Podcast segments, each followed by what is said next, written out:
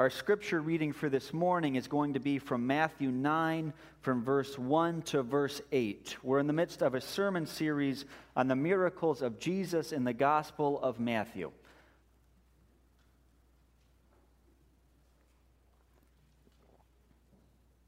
Let's read Matthew 9 from verse 1 to verse 8. Jesus stepped into a boat, crossed over, and came to his own town. Some men brought to him a paralytic lying on a mat.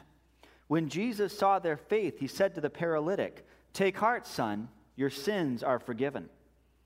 At this, some of the teachers of the law said to themselves, This fellow is blaspheming. Knowing their thoughts, Jesus said, Why do you entertain evil thoughts in your hearts? Which is easier, to say your sins are forgiven, or to say, Get up and walk? But so that you may know that the Son of Man has authority on earth to forgive sins. And then he said to the paralytic, Get up, take your mat, and go home. And the man got up and went home. When the crowd saw this, they were filled with awe, and they praised God who had given such authority to men. This is God's word for us today.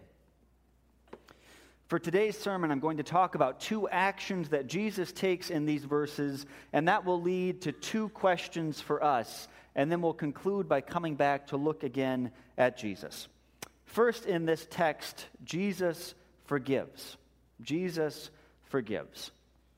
A man, we'll call him Bob, goes into a restaurant for breakfast and he goes in, he sits, sits down, he looks over the menu, decides what he wants, and then when the waiter comes, and we'll call the waiter Chris, Chris says, Well, what would you like?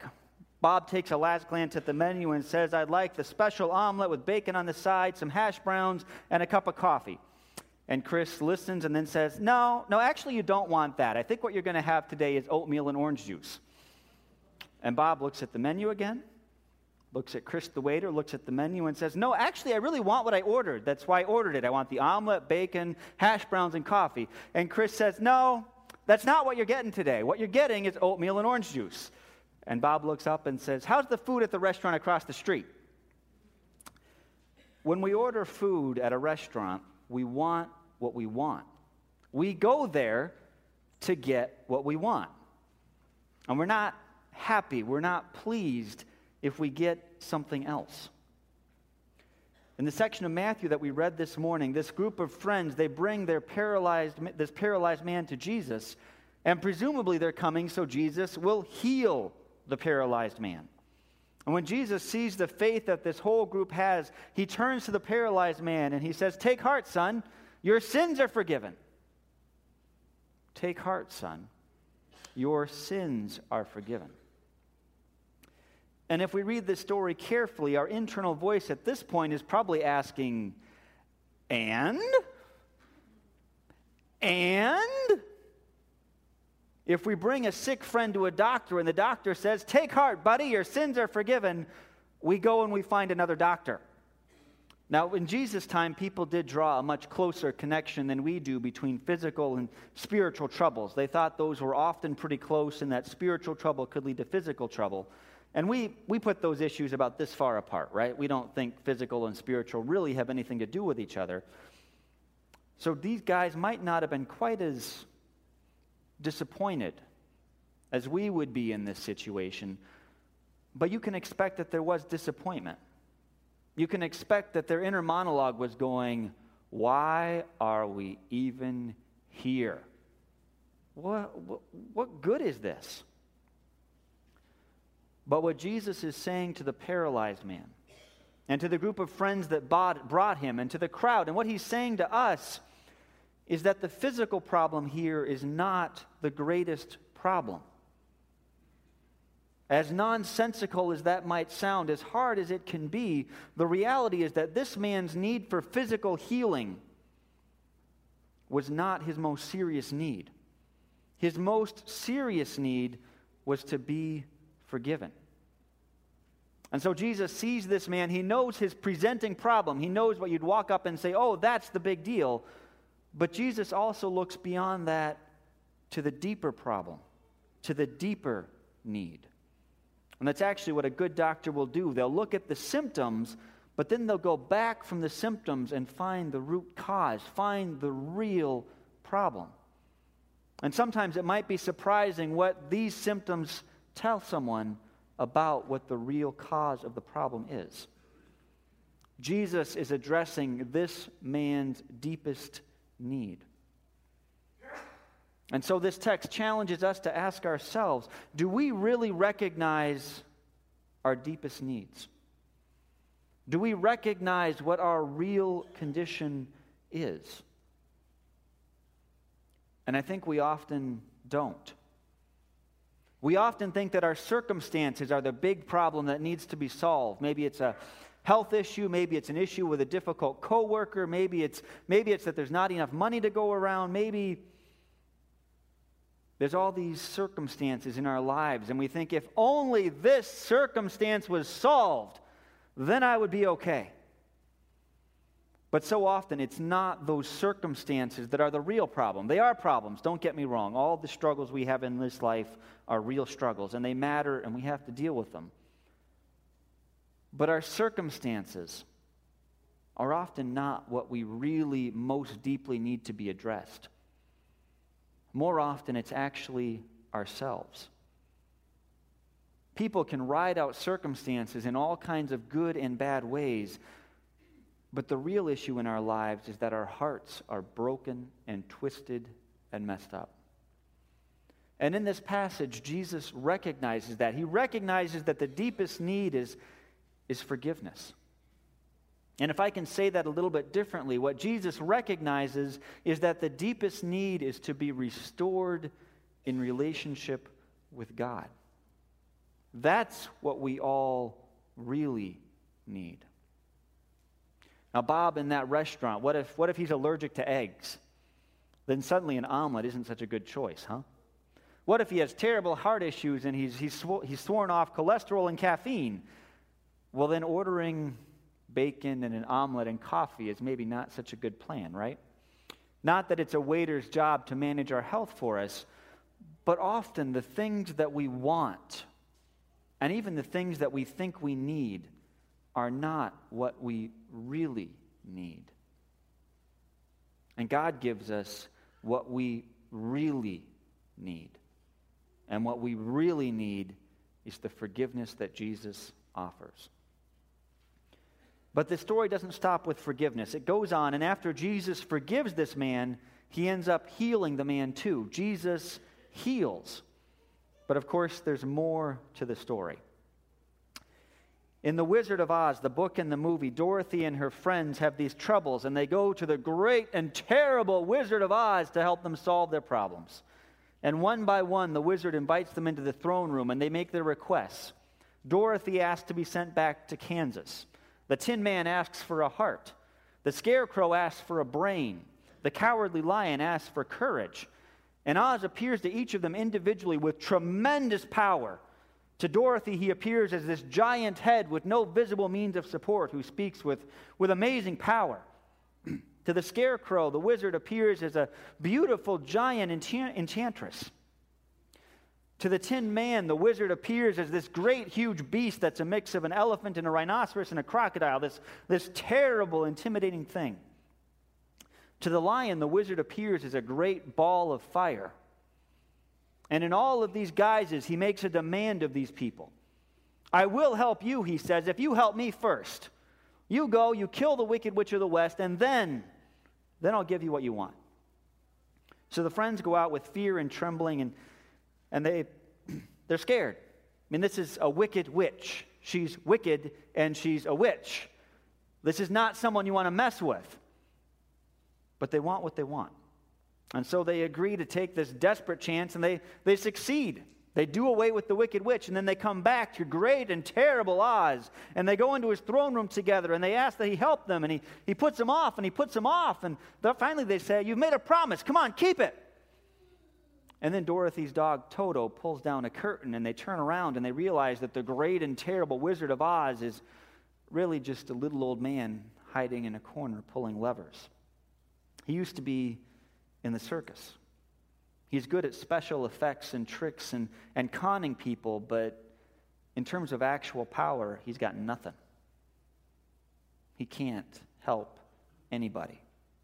He's been writing checks he can't cash. He's a fake. Now, in this story, when the teachers hear Jesus tell this man, Your sins are forgiven, they're shocked. They're angry. The text tells us they say, This man is blaspheming. And if I can translate that, what they're saying is, This guy is claiming to be God. That's just not true. He's writing checks he can't cash. This guy is a total fake.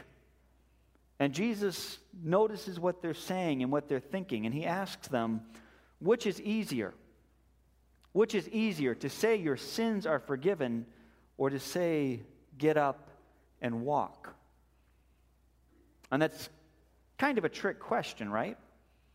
The experts in the law know that it's easier to say to someone, Your sins are forgiven, than to say to them, Get up and walk. Because if you say to someone, Their sins are forgiven, well, how do you test that? How do you show that it's true? But if you say to someone, Get up and walk, well, either they get up and walk or they don't. You can test that one. And so, what the experts of the law are thinking is well, Jesus, it's really easy to claim that you can forgive, but we know that you can't. We know that you don't really have the power because they know that it really is harder to forgive, to really forgive, than it is to bring healing. In that time, there were a variety of people who, who could do different types of healing things. They had power, they had mad, they, whatever. They could, they could sometimes heal people. But those experts of the law knew that nobody, nobody could completely forgive everybody's sins. I mean, sure, you could forgive someone if you offended against them, but, but sin is against the Lord. Sin is against God. And for, for us to claim to forgive sin, I mean, that'd be like if my neighbor ran over my foot and my neighbor on the other side said, Oh, don't worry about it, I forgive you. How is that his call? It's my foot. No one can claim to really completely forgive all of someone's sins unless they're God. Only God can truly say to someone, Your sins are forgiven. So when Jesus asked that question, the experts of the law would be thinking, well, it's easy to claim to forgive sins, but it's impossible to actually do it. Jesus, you're a fake, is what they're thinking. And so after Jesus asks, which is easier, which is easier? He goes on to do both. He has forgiven this man's sins. And when Jesus says your sins are forgiven, he's not just commenting on a reality, he is creating a reality. He is making an effective statement of how things now are. And then after that, Jesus heals the man. And it's his words, his power that make that paralyzed man able to get up and walk.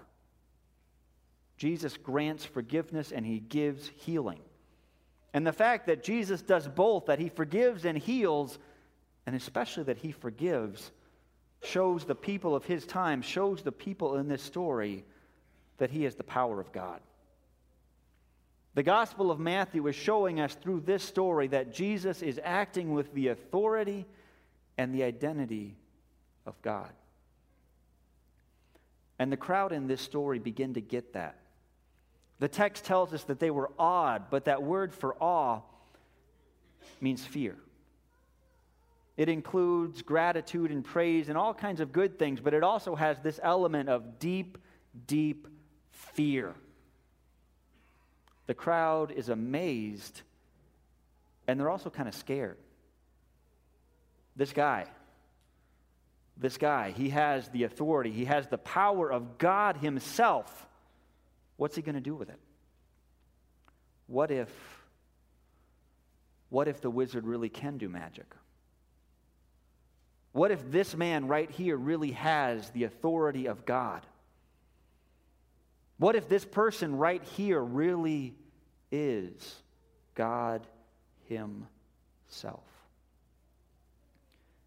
In this passage, Jesus forgives and heals in such a way that it's obvious that He has the power of God. Now, based on what Jesus has done in forgiving and healing, we're going to ask ourselves two questions this morning.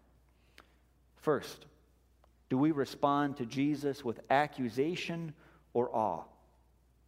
In this passage, we see two responses to Jesus. The ex- experts of the law accuse Jesus. They grumble. They think, he can't do that. Who does this guy think he is? He, oh, no, he can't do that. But the crowd, the crowd responds with awe, with a bit of fear, with amazement, with gratitude, with a recognition that the experts in the law miss that this man has something to do with God. So, which road do we take? Which response do we make? And you know, based on our lives, we might sometimes feel like God, like Jesus, is just a fraud. He's a wizard who can't follow through on his promises. He's, he's a trickster who can pull some strings, but when it really comes down to it, he can't actually help us. Our lives are broken, and God doesn't seem to forgive or heal. And let's acknowledge the reality this morning that I think all of us at some times are tempted to accuse God. Life has its raw edges and its rough stretches. We often feel crushed and alone. And if that's where you are this morning, if you are sitting in this room this morning and you are thinking, really? Really? Jesus again? Really? Doesn't seem to be making any difference in my life so far. Let me invite you again to move away from accusation and skepticism and anger and to move again to awe.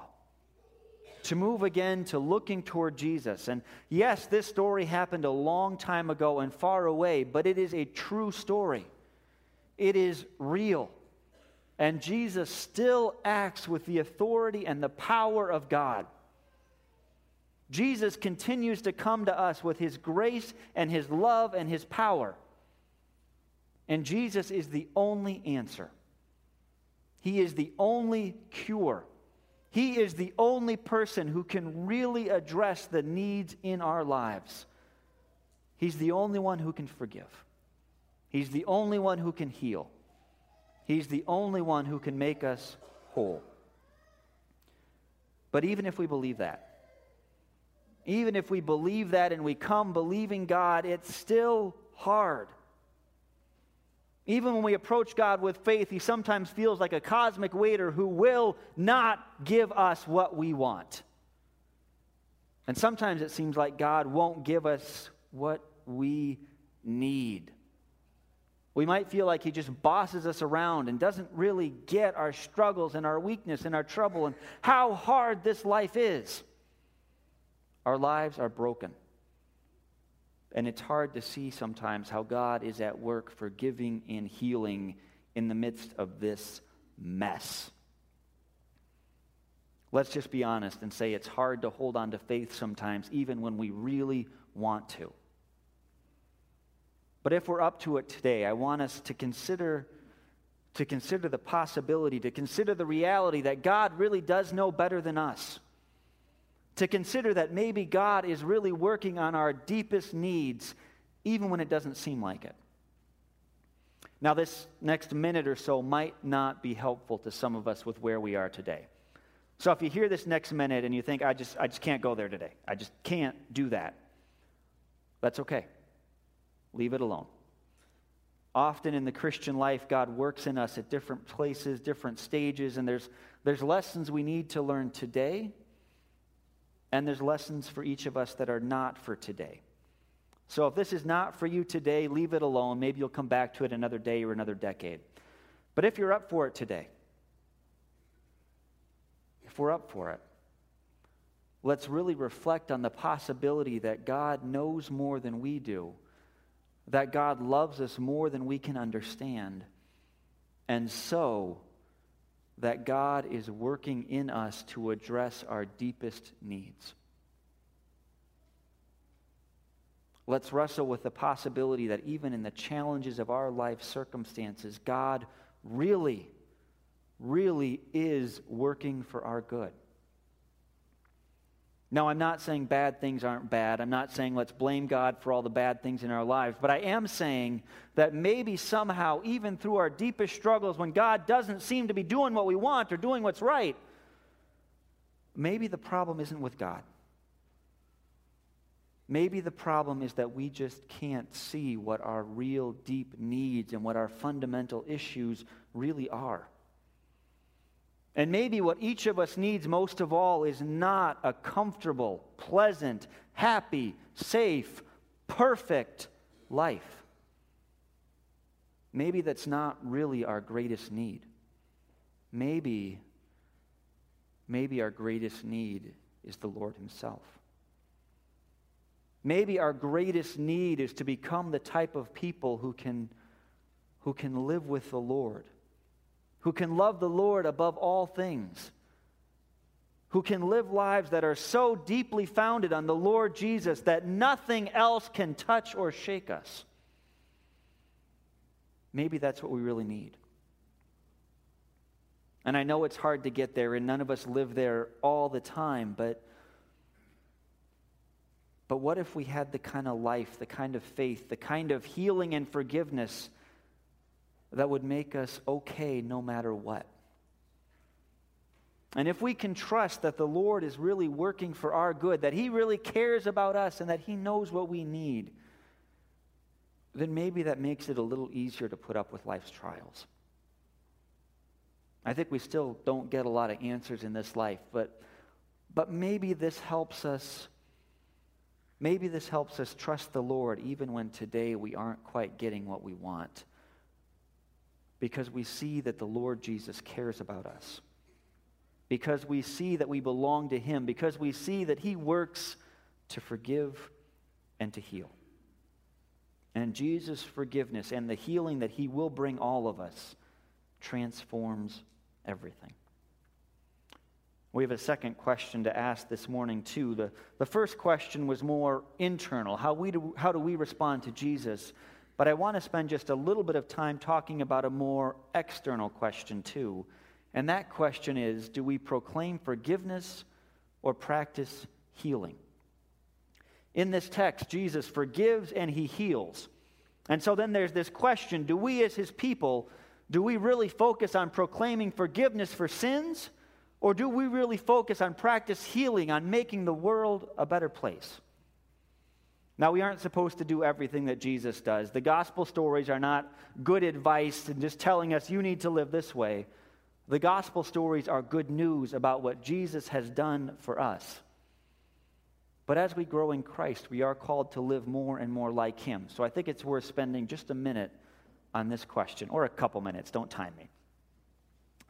But there are, there are some churches that really are all about saving souls. And they say, what we need to do is we need to proclaim forgiveness, forgiveness, forgiveness, and eternal salvation, and nothing else matters.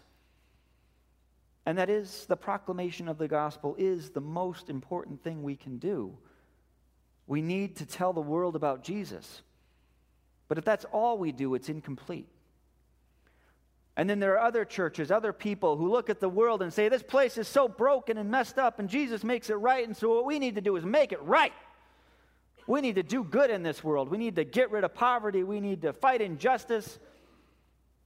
And all of that is good and true, but by itself, it's incomplete. We as a church, we as God's people, we as people who follow Jesus, we should be doing both of these things. We should be working on the deeper level, the reality that sin is deeply planted in our world, and, and a lot of the evil that happens gets back to people's sinfulness. And we have the good news of Jesus Christ that He came and He saves us from our deepest problems. But at the same time, we serve a Lord who cares about things being right. We serve a Lord who cares about goodness, about righteousness, about peace, and a Lord who invites us to be part of making things right in this world. As a church, we're called to proclaim the gospel and to do good in this world.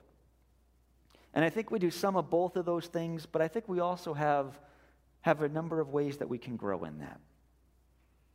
We do a lot of proclaiming the gospel type of work here. We have two services every Sunday with different sermons, different songs, so that we can really dig into God's word together. And we have Bible studies and small groups and boys and girls clubs and youth groups and all kinds of ways that we try to get people into God's Word to really come to know Jesus more. And then we also have a lot of ways that we, we serve the world. Even last night, a number of members of our congregation served in PADS where overnight they provide lodging and food for some homeless folks. So if the person next to you is falling asleep, they went to PADS last night, give them a break, okay? Or at least we'll pretend that's the case. We also were involved in a lot of different things that help people. And we're asking questions these days. How can we do how can we do more of that? How can we engage more with our communities and our neighbors? How can we do that? We as a church ought to be all about proclaiming the good news of Jesus killed and risen for our sins. And we ought to be all about working for the ways of God's kingdom where everything is made right. We have a long ways to go in both of those areas, but I think Jesus gives us an example of forgiveness and healing that we should seek to bring to the world. But as we conclude today, let's put the focus back on Jesus. If we haven't been forgiven, if we haven't been healed, if Jesus is not at work in us, then everything we do is empty. We can only proclaim the gospel. We can only really do good in this world if we are working in the power of Jesus Christ. Without Christ, we have nothing to offer. With Christ, we have everything.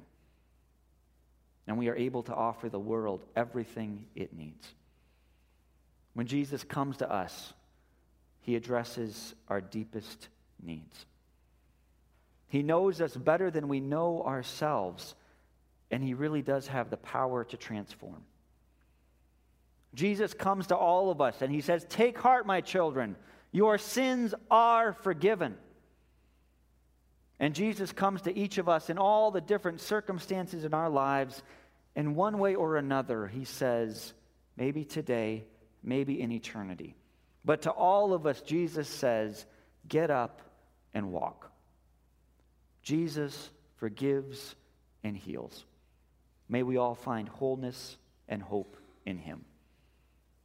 Let's pray.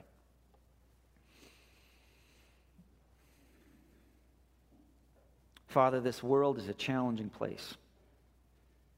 Our lives are often so hard.